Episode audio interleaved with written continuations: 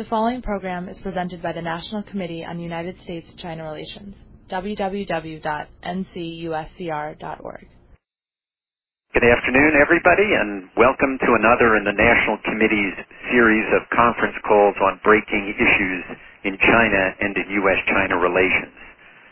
We are, of course, grateful to the Starr Foundation for funding these events. The five-day Bo Xilai trial that ended on Monday was, I think we all agree, the most important trial in China since the trial of the Gang of Four 33 years ago.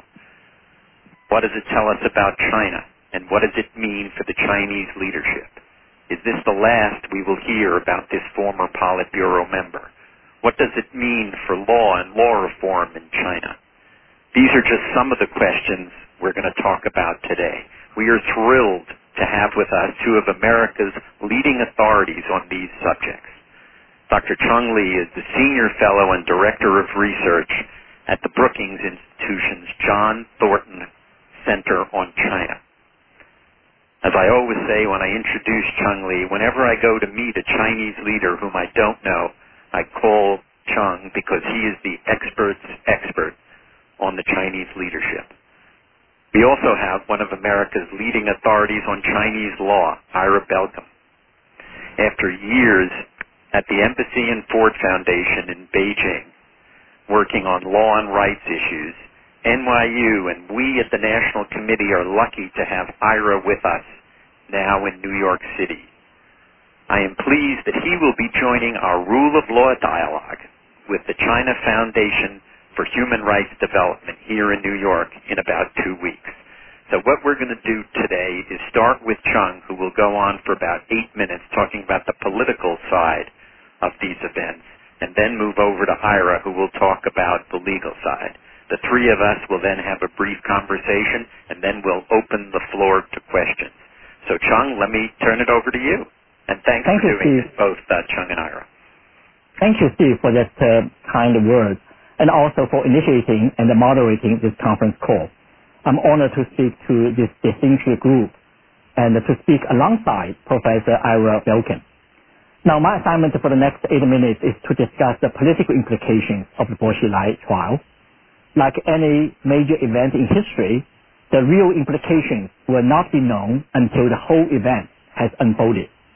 We will hear the verdict anytime within the next 2 weeks, and Bo Xilai will most likely appeal, which may extend the case for another month. Now, of course, the Bo Xilai crisis means different things to different stakeholders. It is worthwhile to assess the positions of these different groups following the Bo Xilai trial. I will focus on four stakeholders, namely, number one, the Chinese leadership, number two, the Chinese public, including two groups of influential public intellectuals, the so-called New Left and the liberal intellectuals, number three, Bo Xilai himself, and number four, foreign business groups who invest in China. First, the Chinese leadership. On the eve of the Bo Xilai trial, the Chinese leadership faced two major dilemmas. The first was whether the trial should be open or closed to the public. If left open, Bo Xilai might say something very damaging to individual leaders or to the leadership as a whole.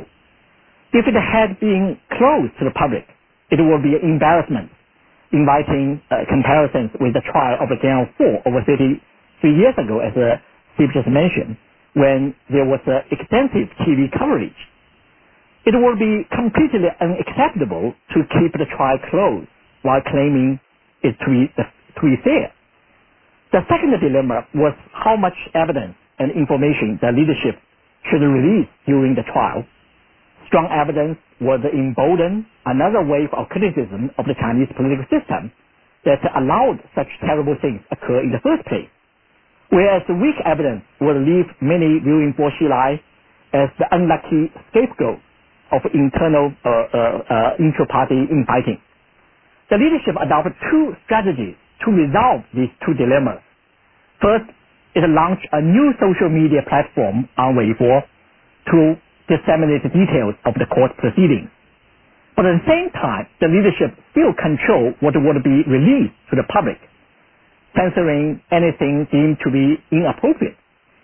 It was a brilliant idea, in my view, it dampens any criticism over trial transparency.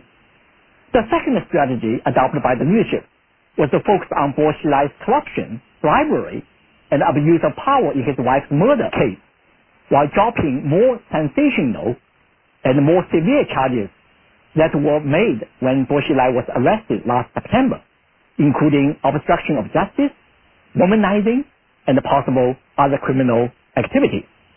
Now, this strategy aimed to, one, frame that Bo Xilai's wrongdoing was extraordinary, and two, reduce Bo Xilai's charge in exchange for his cooperation at the trial. Successful as the strategy was, it has a flaw. Bo Xilai was not famous for his financial greed, but for his lust for political power.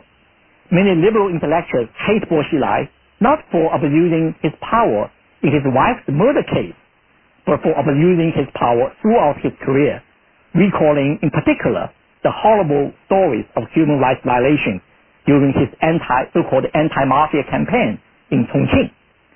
Now, this leads me to the second group of stakeholders. What does the trial mean for the public, especially the New Left and liberal intellectuals?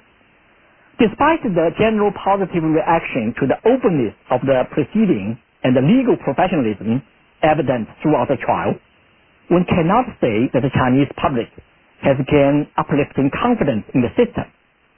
The trial seemed to confirm the New Left intellectuals' argument that Bo Xilai was a wrong person to be charged for corruption, especially after day one of the trial, when the prosecution had a difficulty presenting the case that Bo Xilai received a bribery of $30,000 or $80,000.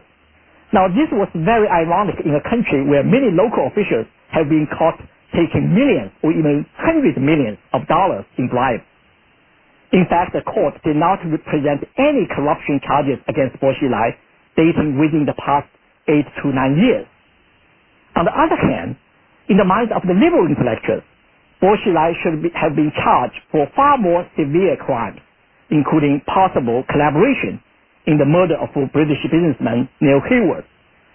Now, for the general public, in my observation, they might go along with the government's strategy, as what they dislike most is official corruption, and Bo Xilai was by no means clean in this regard.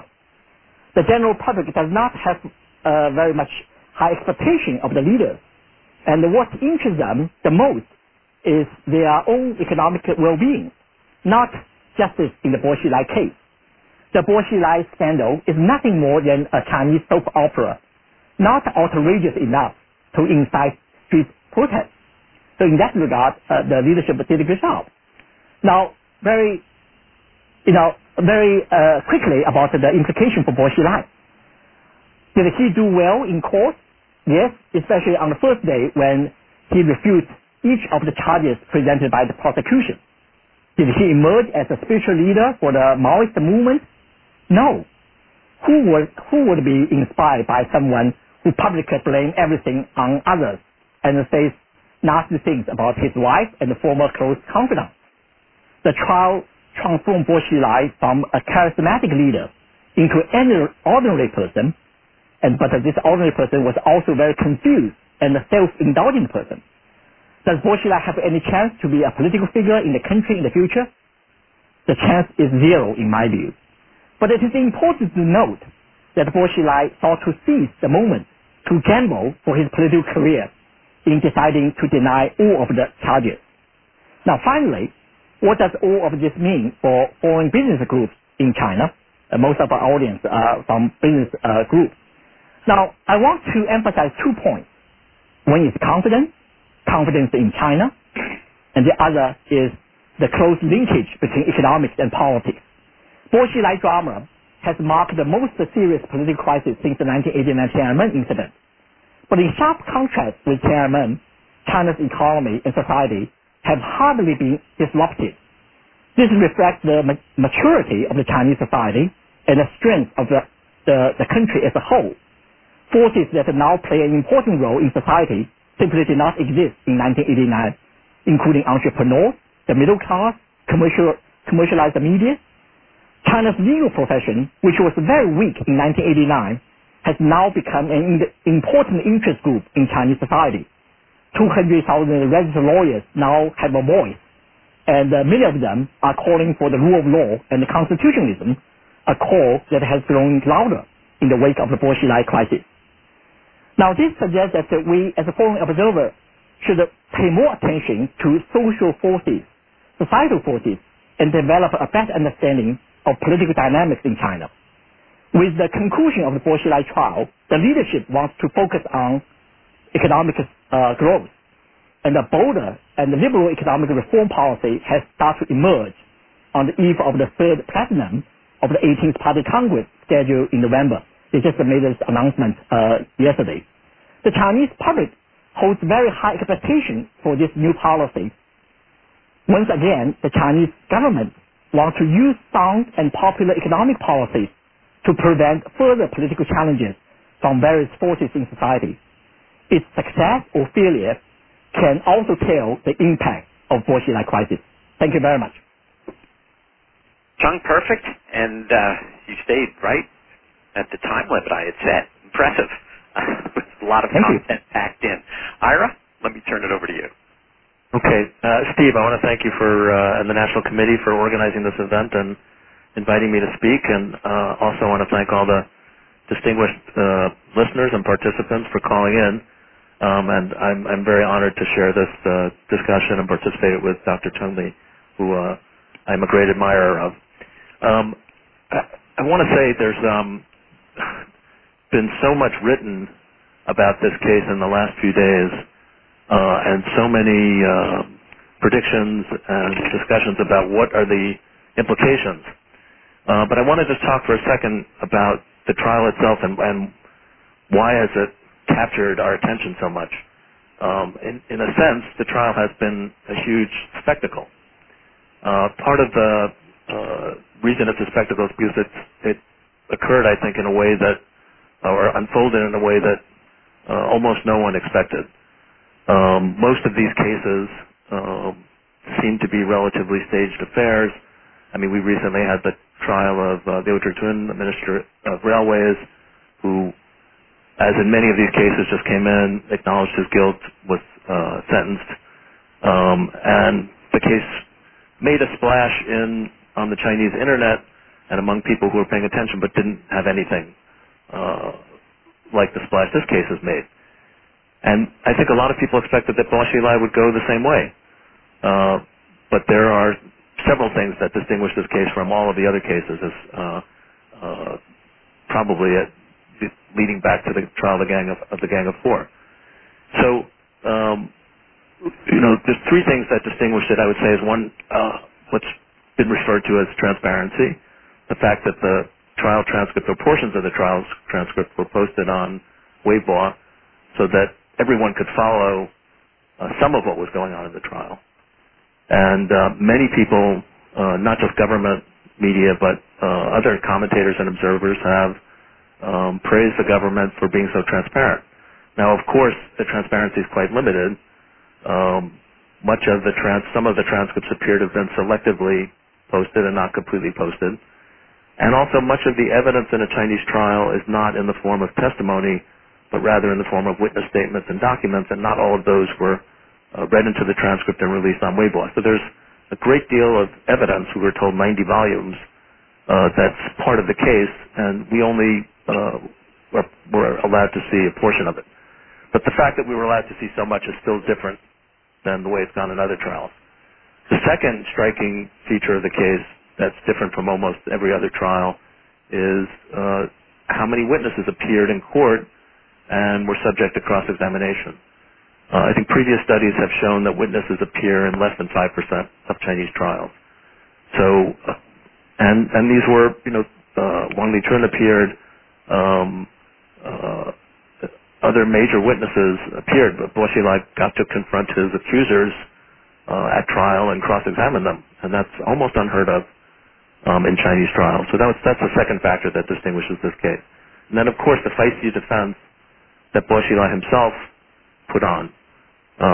In most cases, defendants admit to the charges and throw themselves on the mercy of the court, and Bo Xilai put on a very spirited defense challenging the credibility of virtually every witness against him and the evidence presented by the prosecutors, and did a very credible job in his cross-examination of witnesses. So for those reasons, the case was a spectacle. But then the facts of the case itself also contributed to that atmosphere because of the human drama involved, the fall from grace of a very high official. Bo Xilai is known nationally and internationally, both because of his charismatic personality and because of his heritage as a so-called Red Princeling, the son of Bo Yibo, one of the founding fathers of the People's Republic, commonly referred to as one of the Eight Immortals. And it was clear from his testimony that he has led a very privileged life. And when someone from that high position falls from grace, that also contributes to the interest in the case and the spectacle. Of course, there were a lot of sordid details about extramarital affairs and sex and an illicit relationship between Bo's former right-hand man, Wang Li-chun, and his wife, Gu Kailai. So that also contributed to it. And then there was a murder case. Although Bo Xilai himself was not charged with murder, he was charged with abuse of power and covering up the murder, which his wife has been convicted of, a foreigner, British businessman, Neil Heywood. And then you have kind of what I would call the lifestyle of the rich and famous in China, owning a villa in the south of France, having a private jet, taking his son on a trip to Africa, the other expensive things that were talked about that is just foreign to the lives of most people in China, and having a window into that also contributed to the atmosphere. And then the trip by Wang Li-chun to the U.S. consulate, which really is the thing that triggered this whole case. So all of these contributed to this atmosphere, and I think made the case, which is important, but made it seem almost larger than life. Now, many of us who follow China politics and legal reform were also looking at the case very closely to try to see what we could learn about the future direction of political and legal reform in China. And so we were asking questions like, does this increased transparency mean that all future trials would be more transparent? Does the fact that Bo Xilai was able to cross-examine witnesses mean that other defendants will also be able to demand the opportunity to cross-examine witnesses, something that Chinese law permits but does not require? And what does the Bo Xilai trial mean for the political struggles that have surfaced recently, which Cheng Li talked about? And in looking at the case, we also, as Cheng Li discussed, have to look at what was not part of the trial. That none of Bo Xilai's conduct of the anti-mafia movement in Chongqing, all of the allegations of human rights violations, none of that was even discussed or brought up during the trial.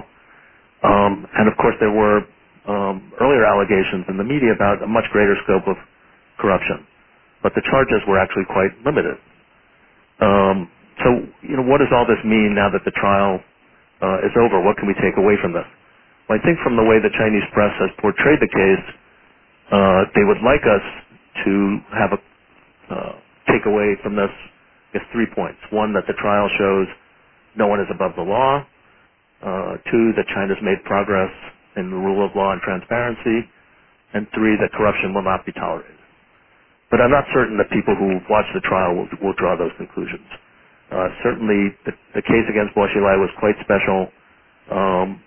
While many people have speculated about whether Bo Xilai was sacrificed in a political struggle, we go back to how the case started, which was with Wang Li-chun entering the U.S. consulate in Chengdu. And from that point on, it just seemed like there would be no way for this not to unravel. And so I'm not sure about the political struggle part of that. Don't think that this case signals in and of itself a departure from the way criminal trials will be handled. Bo Xilai is a special case. We don't know the reasons why this case was handled this way, with transcripts released on Weibo, why witnesses were allowed to testify, but I doubt that it was an intent to signal that Chinese criminal trials will be handled a different way. On the other hand, everyone in the country is taking note. Certainly the legal community is taking note. And it would not be unreasonable to expect that in future trials, defendants and lawyers will say, why can't I have the same rights that Bo Xilai had? Why can't I insist that my accusers come to court and be subject to cross-examination? And how courts will handle that? Well, the Bo Xilai case may embolden some courts and may give them more confidence to require witnesses to come to court. But again, I think as Cheng Li said, the true implications really won't be known for some period of time. It has been fascinating to watch this, and I'm looking forward to seeing the judgment from the court. I'm hoping that, as in other high-profile cases, the court will write a detailed opinion explaining its reasoning, whatever the outcome is. Those are my introductory comments. I look forward to your comments and questions. Ira, terrific. That perfect intro. What do we know? In other words, there were people sitting in the courtroom, some who were obviously on Bo Xilai's side. What do we know from them that was not put out over Weibo? So what was occurring in the courtroom that the authorities decided not to put out to the public? Do we have specifics on that? And when, I assume someday, there will be an actual transcript of the entire trial. And do you speculate? I mean, that will either come out, somebody recorded it, or somebody leaks it. It will, that will probably be in the next few months. But what do we know right now is what happened and we didn't get told by the authorities. Do you want me to answer this question first? Yep, first. Yeah. Well, so far we do not have much evidence that they really delete some of the sensational stuff. We do know that the transcript will change in two places, but these are largely for the technical errors. And certainly the chemistry in the court, some kind of body language, which is also very, very important. We did not know at the moment. And also, this is not verified, but it's widely circulated in the Chinese social media, is that the five people who attended the trial, the Bo Xilai family members, including two of his brothers and also that his elder son Brandon Lee, they actually stood up after the Bo Xilai's closing remarks, saying that you did an excellent job, cheer. I think again this is not verified, but this kind of thing, I think we will hear more, because over 100 people, and despite the fact that they may sign some agreement for confidentiality, sooner or later they will leak some of the information. But we do not see kind of very sensational things that Bo Xilai said, and but just deleted. And so that also reflects the possible deal made between the leadership and Bo Xilai. And earlier I mentioned that the drop the charge from previous 6 to 3 is a clear indication they want to reduce the charge. So in return, Bo Xilai should cooperate. So this may reflect that. And also Bo Xilai calculated very, very clearly, although he denied some of his confession in the first day, but he did not completely break the deal by condemning individual leaders or some of other things. So I think largely he followed that. He played very, very carefully. This is my comment for your question. Ira? Well, Steve, I wish I had access to some of those people who were in the court. Folks I've talked to are friends who are foreign journalists, and they were kept out of the court. The only journalist allowed in the court was official representatives of official press. So I don't have any access to that information. I haven't seen anything online discussing that yet. But you say there were 90 volumes of evidence? That was referred to several times. Cheng Li, am I right about that? That's right. That's correct. It's 90 volumes. And Bo Xilai said that how much of these 90 volumes to do with me? They're all, most of this stuff, nothing to do with me. And so that's where the 90 volumes come from. And he repeatedly said that. Yeah. So, he was given access to those, or he said he was given access to those volumes? No. He probably accessed some of them, but the prosecution mentioned that 90 volume, whether in this trial or before they talked to Bo Xilai, but Bo Xilai referred to it as a fact.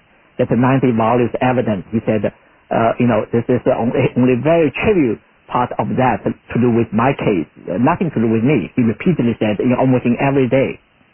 Mm-hmm. Right, and under the current Chinese law, which went into effect in January, he had a right to have access to the file. Whether or not he ever was given complete access or looked at all 90 volumes, that didn't come out in what I've seen so far. But as Cheng said, he referred to it quite a few times.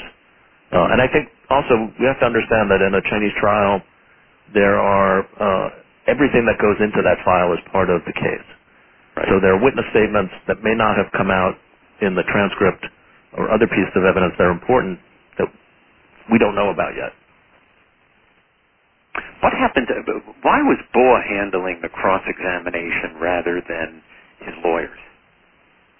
And what happened? That's interesting. His lawyers kind of disappeared. I mean, they were there, but you didn't hear much reference to them.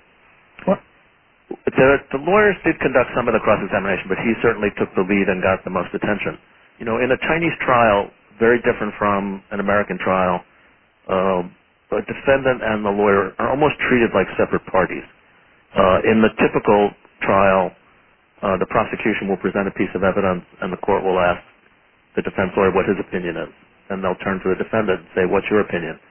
So the defense lawyer generally doesn't speak on behalf of his client. It's quite different. And so when witnesses come to court, which is unusual, the defendant would have an opportunity to ask them questions as well as their lawyer. And Bo Xilai, being Bo Xilai, took the opportunity and probably used it in a way that probably almost no other defendant could. Yeah, I want to add a couple of points. First of all, I think that the defense lawyer did an excellent job. I think along with the judge, and they really performed very, very well. The Chinese social media actually reacted to that. And Bo Xilai and also collaborated with his lawyers in a very, very good manner. And from the defense point of view, of course, it's much better that Bo Xilai to challenge with witness. So in one case, he asked 20 questions. The answer all no really undermine the prosecution's kind of evidence and in this case. So I think it's much better to let the Bo Xilai to do that. But in the other things, at the, particularly in the first day, it was defense lawyers who argue that the Gu Kailai had mental problem rather than that Bo Xilai did. So this is also a good strategy, but unfortunately, in the third and the second day, Bo Xilai also starts to criticize his wife. It sounds like a little bit, in my view, it's not necessarily he can point from that. But in terms of strategy, I think that the prosecution really made a mistake. They started with something easy to prove guilty. So therefore, in the beginning, they talk about the $50,000 US dollars, $80,000 US dollars that bribery that Bo Xilai received. Now, why did they choose that? Because Bo Xilai admitted. And he actually confessed. But then all of a sudden, in the court, Bo Xilai said, no, I did that. It's under pressure. And I now think that it's not true. So he completely denied this $50,000, $80,000 in day one. Then if that could be denied, if prosecution could not prove that, what else you can prove? Right. So that was the really a very good beginning for Bo Xilai. This is, I think, the big victory for him in terms of strategy. What did you make? And I don't know. Again, I just doing something I probably shouldn't do, which is just looking at Weibo. There was this discussion, and something I noticed very early. The first picture of Bo Xilai, and I stood next to him, and he's quite tall. So the first picture I saw of him with these two very tall policemen next to him, I said, wow, they've really kind of found the tallest policeman in all of Shandong. And then this morning when I was skimming, there was this discussion of one of the policemen is a professional basketball player.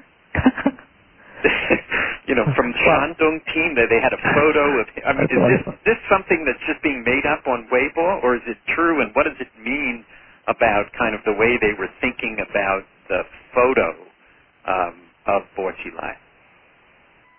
Well, I don't know whether it's a basketball player or not, but I think that certainly... over 2 meters tall, by the way. Sure, so the physical appearance is important. I think this is carefully chosen. And also, to add that, I read somewhere is that the route of the vehicles, to go to the court, actually in these 5 days, they constantly change the venue, change the route to the court. That's to tell you that how carefully they plan that trial. This is another evidence that it's very, very carefully planned. Last question before I open it up to questions from our listeners, which is speculate on what you think the sentence will be and why they will choose that sentence. Who wanted to go first? Not me. Let me go first. Based on the previous cases and also the way the prosecution presented case and also related cases against his wife and Wang Li-chun, I would say the most likely the sentence will be life imprisonment. And also, the other is the death penalty, suspended death penalty, like what happened to his wife. But also could be lower to the 20 years. So, but most likely I will be either life imprisonment and suspended death penalty. Steve and Mike, training as a lawyer, I was always taught never to answer a question that starts. So I'm speculate. Right. So I'm reluctant to delve into that. I think all of these are within the realm of possibility. I think it's more important that the court write a detailed judgment and use this as an opportunity to educate the public. I think it would be important both politically and for the rule of law to show that there was evidence that supports the conviction and the sentence. So how many years? I think people will be trying to figure out what's the appropriate sentence that sends the right message but doesn't make Bo Xilai into a victim. And I really hesitate to speculate on what that would be. But I think explaining the reasons, tying it to the law, covering some of the holes that were poked in the case as to what's the evidence of his knowledge of the bribes, what's his responsibility for money that was paid for the benefit of his family. I think it's important for them to explain those things and to tie it to the evidence that maybe we have heard or maybe we haven't heard yet. Any chance of an acquittal? Well, there have been so many surprises in this case. I think it's highly, highly unlikely that we would get to this point and there would be a complete acquittal. Might there be an acquittal on one of the charges? I even think that's unlikely. John? Well, I agree. And I think that if you look at these three areas, the bribery, corruption, and abuse of power in terms of his wife's murder case, I think probably all three will stand and will be convicted. But in terms of specific details, if we go to details about some of the bribery charges, maybe dropped. That's possible. Let's open the floor to questions from our listeners. Yeah, at this time we'll open the floor for questions. If you'd like to ask a question, you can do so by pressing star 1 on your touch-tone phone now. Questions will be taken in the order in which they are received. If at any time you would like to remove yourself from the questioning queue, press star 2. Again, to ask a question, press star 1. Our first question will come from John from Ford Motor Company. Hello, this is John Quant. Hello, Cheng. Good to have you on the call again and to hear your analysis. Would love to hear from either of you what you think happens to Bo Guagua once his student visa runs out. Well, that's a very good question. And first of all, this is a few years down the road. I mean, law school is 3 years. And he has numerous ways to get a visa extension. He can have another year and a half of practical training. He could ask for political asylum and etc. Now, certainly that someone argued that because Bo Guagua was also involved in the case, that there's a possibility Chinese government may request certain things. But we do not know. We do not have evidence. Certainly, if that's the case, sounds like Chinese authority broke the deal with Gu Kailai. I don't know whether it's part of the deal with Bo Xilai, probably not, but it could very well be the deal with Gu Kailai to let her to confess, to cooperate. And so we do not know, but I think the issue is not about the visa issue, but rather how the Chinese government will go further. But I think, based on current evidence, I don't think they are willing to do that far and to do that. First of all, it's very, very difficult. Second, it's not the best interest from the leadership point of view. And so my sense is basically they will not touch that issue, although the Chinese public may make an issue later on, particularly liberal intellectuals. But I don't think the leadership will go that far. Well, to answer the question, I really have no idea. But I have to say that you have to have some sympathy. When all of this started, he was still a child. I mean, he's of age now.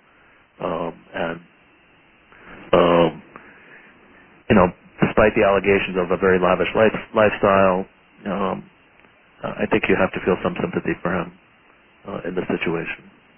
But I'm very unclear what the Chinese government would do. I thought there were reports that sometime before his mother's trial that he was back in China, but I'm not sure if those were confirmed or not. Next question. Thank you. Our next question comes from Director Charles Freeman. Hi, can you hear me? Yeah. Yes. Thanks, guys. This is a great presentation, and thanks, Steve. As always, the committee does a terrific job getting the best people to comment on the issues of the moment. Two kind of unrelated questions, and one, I won't ask Ira to speculate about this, but I don't mind asking Cheng to speculate on kind of follow-on, particularly with Zhou Yongkang, and what you think that this means and how things are going for him and what you would anticipate looking for in terms of cues to see what his state is going forward. And second, Ira, again unrelated, Cheng brought up the question of the growing legal community in China and their role as kind of a separate interest group. And with or without respect to this immediate case, the extent to which you see that developing in and around this case. Thanks. Cheng, do you want to go first? Okay, these are excellent questions. Good to hear from you and Charles. Now, the first about the Zhou Yongkang, and certainly even from day one, Zhou Yongkang was linked to that case based on rumors. But some of the rumors certainly proved to be wrong, but that rumor continued. And in recent months, certainly there are several things are not more than rumors. When actually two alternate members of Central Committee, these are the people who are elected at the 18th Party Congress last November, altogether it's 370 people. Two of them already purged or under investigation and will be on trial. But both of them are related with Zhou Yongkang. One is the Sichuan Deputy Party Secretary, and the other is related with oil industry. Both are considered confidants to Zhou Yongkang, and so that's not good news. But on the other hand, despite the fact that the leadership talk about they should deal with the flyers and the tiger together, crack down flyers and tiger together, but it's always difficult to crack down tigers, particularly a former Politburo Standing Committee member, which has very strong ties with many current leaders or retired leaders. So again, I have the contradictory information, but sometimes based on the previous cases, you can crackdown or arrest the proteges of the senior leader, but let the senior leader themselves save or excuse. So this could be the case. But I think we do not have sufficient evidence that they are going to target Zhou Yongkang at the moment. But certainly what happened in the case of the arrest of his two confidants, certainly a step move towards that direction. But I will be a little bit cautious to jump to the conclusion that Zhou Yongkang is under investigation. Now, second question about the legal professions. I do believe that the biggest winners from this case will be legal profession. But although whether this Bo Xilai case is a turning point or not, I tend to think probably it's not the whole thing about this, but even go back to Chongqing. And when Bo Xilai was in charge, China's legal profession already challenged him. So ultimately, we should see wait for a few more years to see whether there will be some other defining cases, probably even stronger or more much clearer than this case. We do not know, but certainly the legal profession will not stop arguing for justice and rule of law and judicial independence. Now they get some things, but also disappointed by other things. So this is it's a little bit too early to give the credit everything to this case, because there are a lot of ambiguities, there are a lot of things really disappointing, but at the same time the legal profession will get further momentum from even from the trial itself. Ira? Yeah, Charles, thanks for the question, and it's great to hear from you. I hope our paths cross again soon. Well, I'd like to give you say it was all one way or the other, but I've just looked at two names. If we look at Li Zhuang, who was persecuted in the Chongqing anti-mafia campaign, and in contrast to Bo's trial, he was brought to trial so quickly, and the issue was whether or not he had caused his client or encouraged his client to bribe witnesses or to commit perjury, and there were no witnesses at Li Zhuang's trial, and it was considered by the legal community to be a great miscarriage of justice. And after he served the sentence on his first case, he was charged again, and then under pressure from senior party officials, those charges were dropped. Well, Li Zhuang is now commenting publicly on the Bo Xilai trial as a legal expert.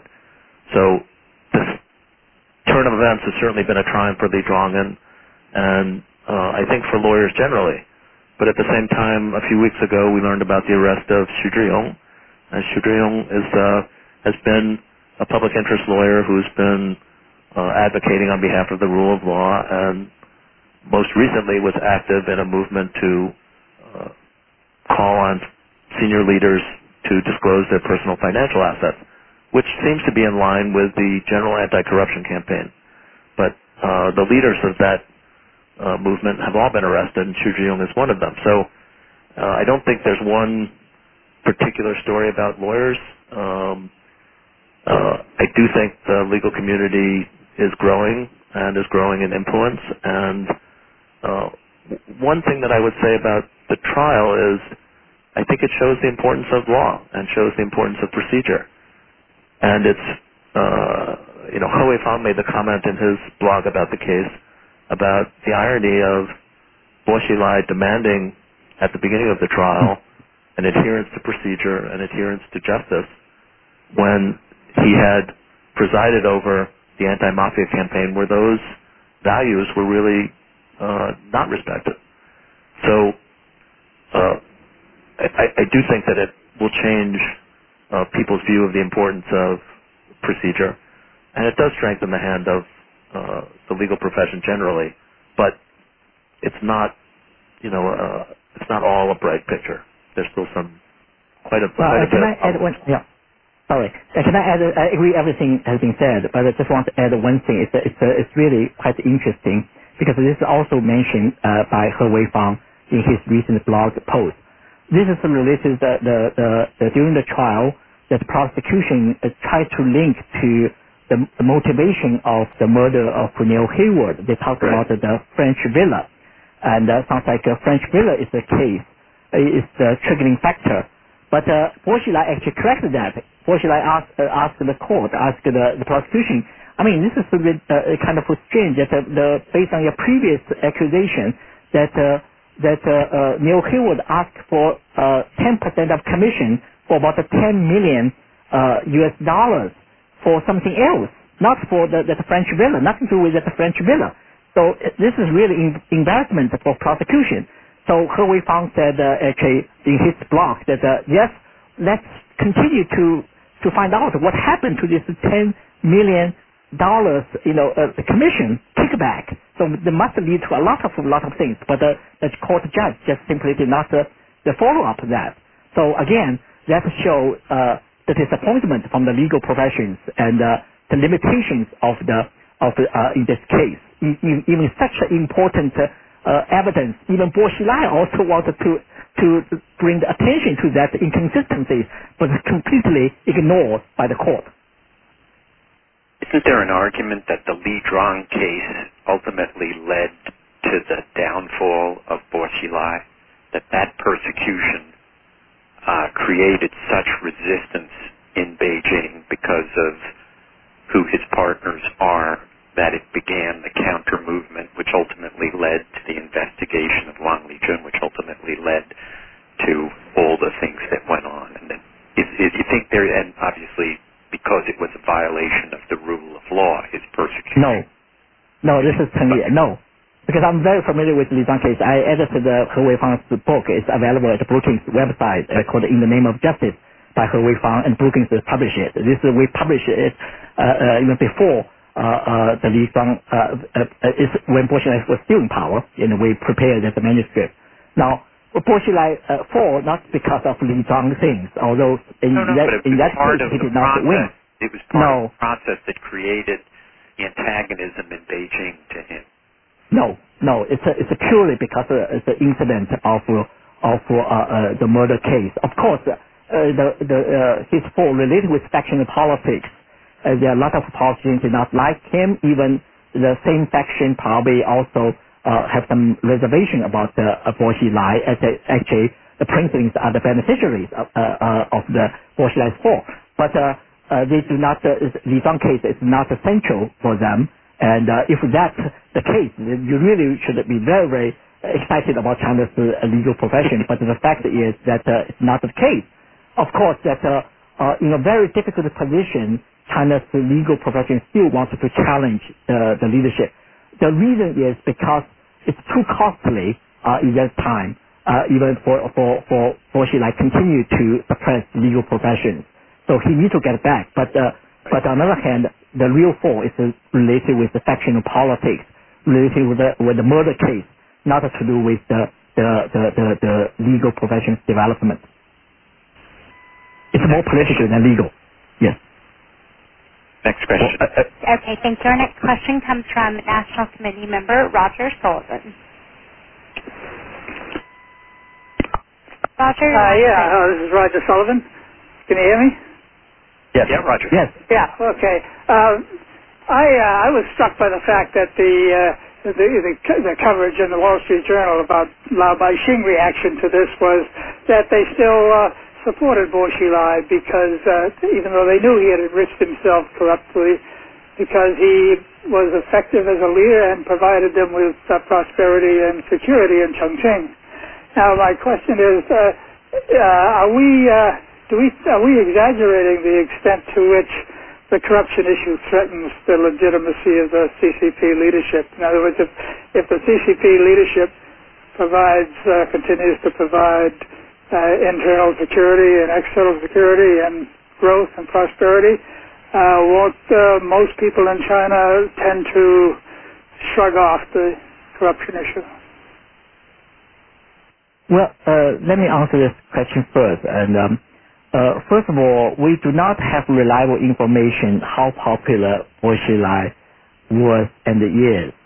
And my sense is that, yes, he had some followers, and Maoist or New Left has some supporting group, but I don't think we should exaggerate this is the Chinese people, because Chinese society is very much divided.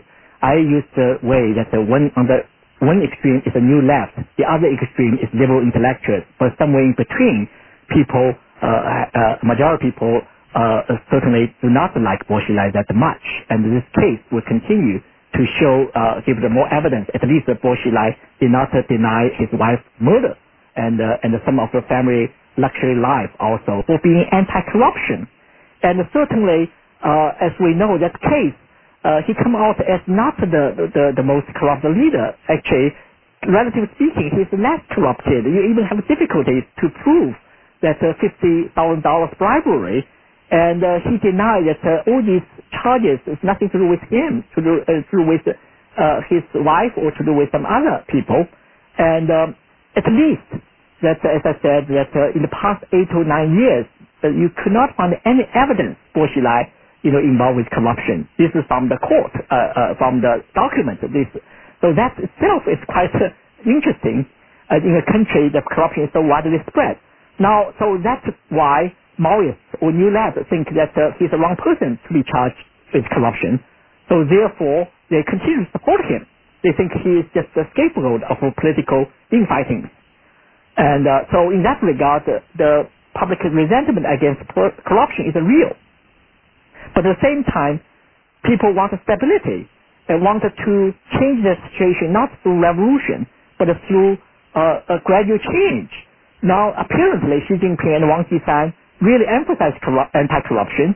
So, from their perspective view, or majority people's view, it's still hopeful. Ira, anything on that, or go to the next question? Let's just go to the next question. I think Cheng covered it beautifully. Thank you. Our next question comes from Ned Clunan with Ned Clunan Associates. Well, how are you? Thank you very much for the presentation. I enjoyed it.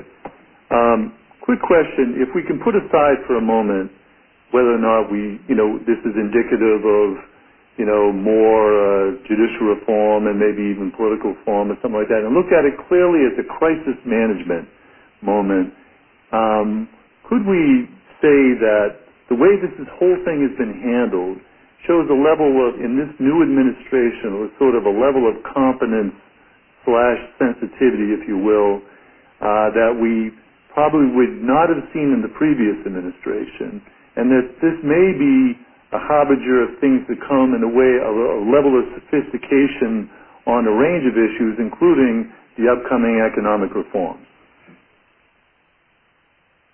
I think that's a really interesting observation, and they certainly took some bold chances in how they handled the case,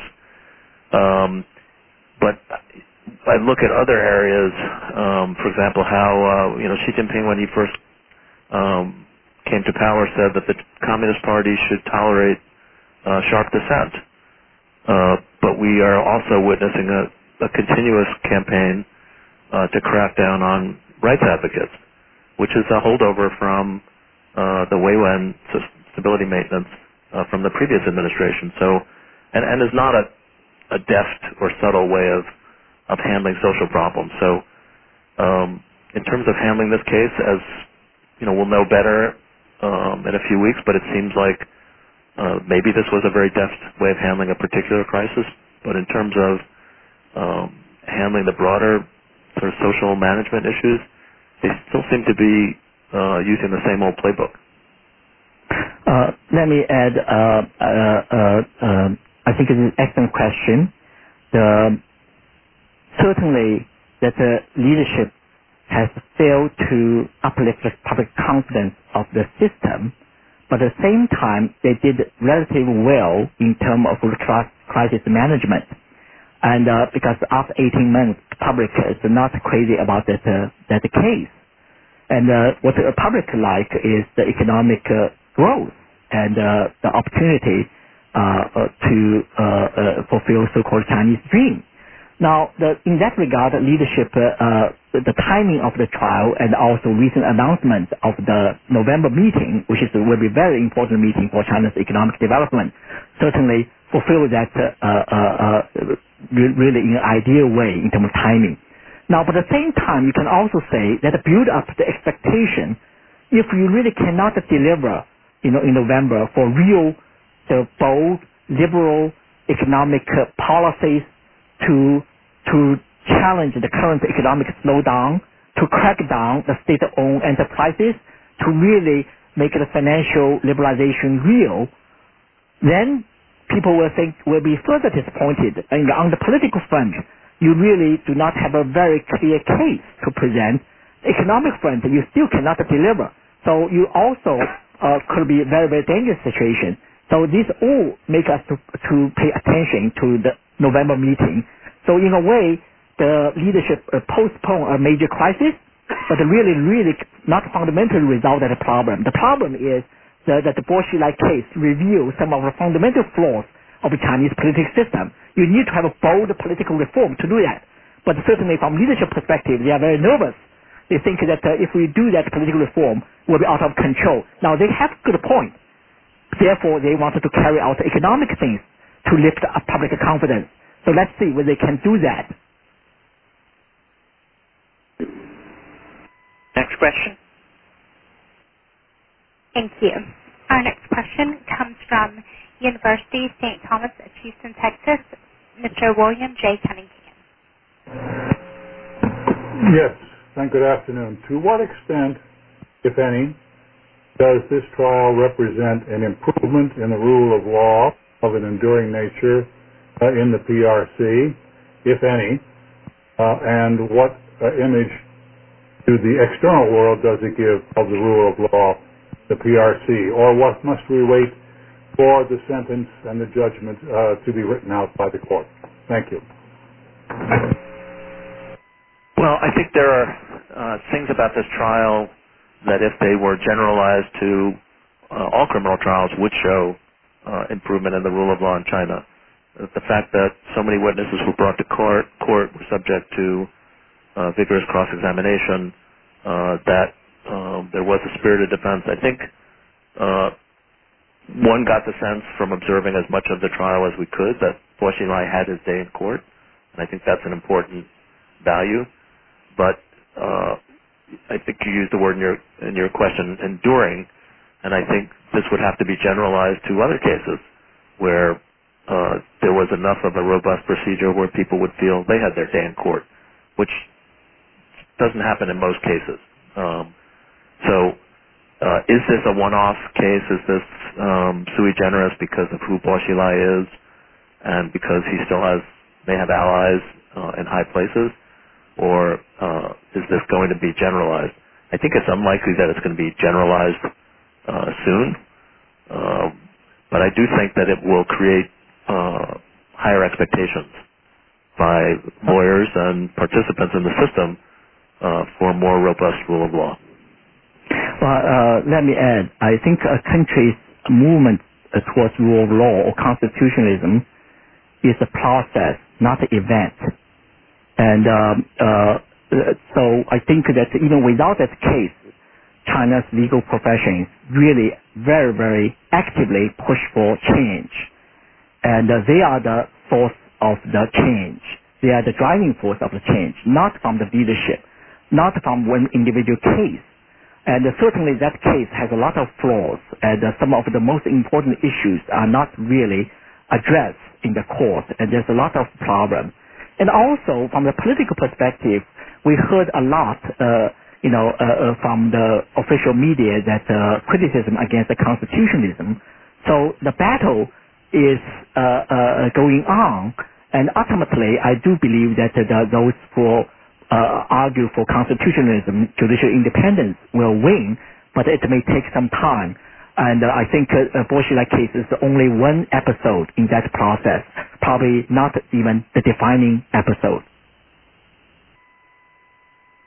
I need to apologize to those whose questions we have not reached, but we have now reached the end of our time. I want to thank both Cheng and Ira for a fascinating, fascinating hour. It was really terrific, and I'm sure this is not the last we've heard about the Bo Xilai trial. We should reconvene when the verdict comes out. But again, thank you all very much for joining us this afternoon, and thank you both for giving so generously. Thank you. Thank you.